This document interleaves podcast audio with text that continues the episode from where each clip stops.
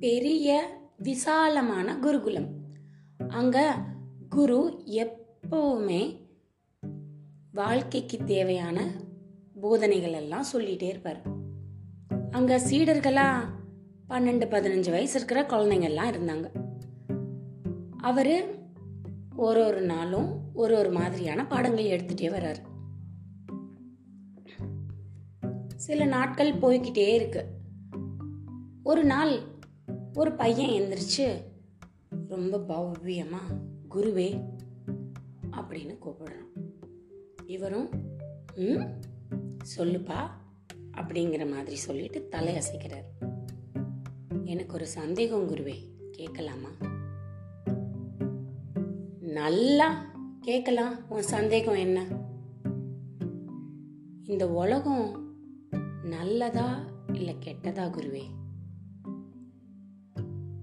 இப்படி சீடன் கேள்வி கேட்டதுக்கு அப்புறமா நம்மளா இருந்தா நல்லவனுக்கு நல்லதுப்பா கேட்டவனுக்கு கெட்டதுப்பா அவ்வளோதான் வேலை முடிஞ்சு போச்சு கிளம்பு கிளம்பு அப்படின்னு பதில் சொல்லிடுவோம். இது பெரிய ஞானம் பெற்ற குரு. அவர் எப்படி இப்படி பதில் சொல்ல முடியும்? அப்போ இந்த பையனுக்கு அதுக்கான புரிதல் இல்லை. அப்போ அவனுக்கு என்ன பண்ணணும்? புரிய வைக்கணும். இப்போ குருவா அவர் என்ன பண்ணுறாரு திருப்பி நீ பூனைக்குட்டி பார்த்துருக்கியா? அப்படின்னு குரு கேட்குறாரு அந்த பையன்கிட்ட.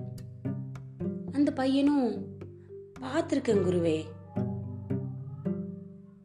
அப்படின்னு பதில் சொல்கிறான் சரி பூனைக்கு பற்கள் இருக்குல்ல அது அந்த பூனைக்கு நல்லதா இல்லை கெட்டதா? அப்படின்னு குரு கேள்வி கேட்குறாரு இந்த பையன் யோசிக்கிறான். என்னடா? குரு கிட்ட நம்ம ஒரு கேள்வி கேட்டா அதுக்கு அவர் பதில் சொல்லுவாருன்னு பார்த்தா திருப்பி நம்ம கிட்ட கேள்வி கேட்குறாரே அப்படின்னு இவன் யோசிக்கிறான். குரு பொறுமையா இதுக்கான விடைய நீ நாளைக்கு கண்டுபிடிச்சிட்டு வா அப்படின்னு சொல்லிட்டு அன்னைக்கு வகுப்பை முடிச்சுக்கிட்டார். பசங்கள்லாம் அவங்கவுங்க வேலையை பார்க்க போயிட்டாங்க. இந்த பையனும் அவன் நண்பர்கள் கூட இன்னும் அவனை விட சில பெரிய பசங்க கூட எல்லார்கிட்டையும் இந்த கேள்வியை திருப்பி திருப்பி கேட்டு பார்க்குறான். இவனுக்கு தெளிவான பதில் ஒன்றும் கிடைக்கல. ராத்திரி ஆயாச்சு. இவனுக்கு அவன் கேட்ட கேள்வியை காட்டிலும் குரு திருப்பி கேட்ட கேள்வி மண்டைக்குள்ளே ஓடிக்கிட்டே இருக்கு.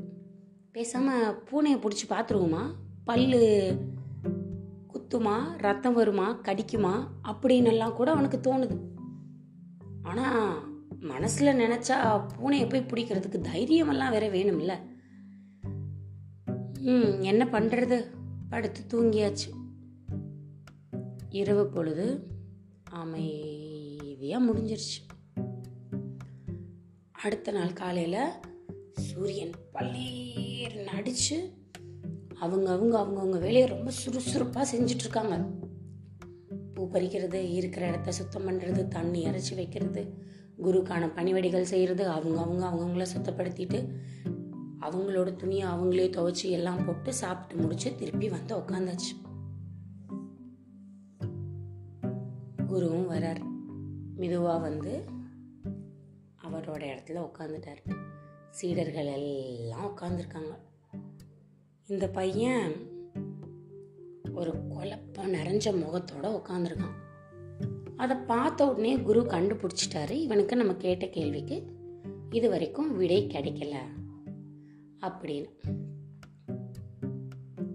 இருந்தாலும் வந்த உடனே நேத்தோட இதை கேள்வி கேட்டதுக்கு இன்னைக்கு பதிலெல்லாம் சொல்லி குரு முடிச்சு வைக்கணும் இல்லையா?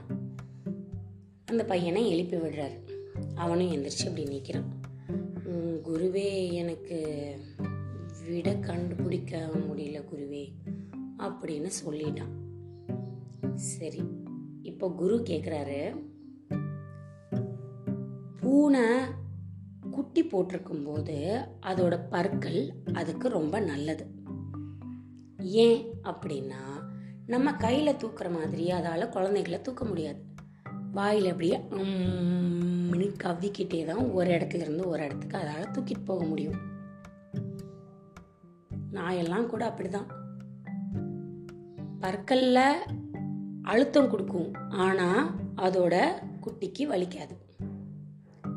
இதே பூனை அதுக்கு வேணுங்கிற இறையான எலியை பிடிக்கும்போது அதோட பற்கள் எலிக்கு கெட்டது. இப்போ இந்த பையனுக்கு கொஞ்சம் புரிய ஆரம்பிச்சது.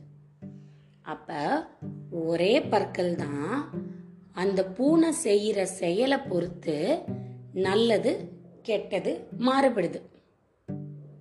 குரு அடுத்த விளக்கம் கொடுக்கணுங்கிற அவசியமே இல்லாம இந்த பையனுக்கு அவன் கேட்ட கேள்விக்கு பதில் கிடைச்சிருச்சு. இன்னைக்கு கதை நல்லா இருந்ததா? இதுவரை நீங்கள் கேட்டுக்கொண்டிருந்தது கதையும் நானும் ரேவா வல்லியப்பனுடன் மீண்டும் அடுத்த கதையில வந்து உங்களை சந்திக்கிறேன்.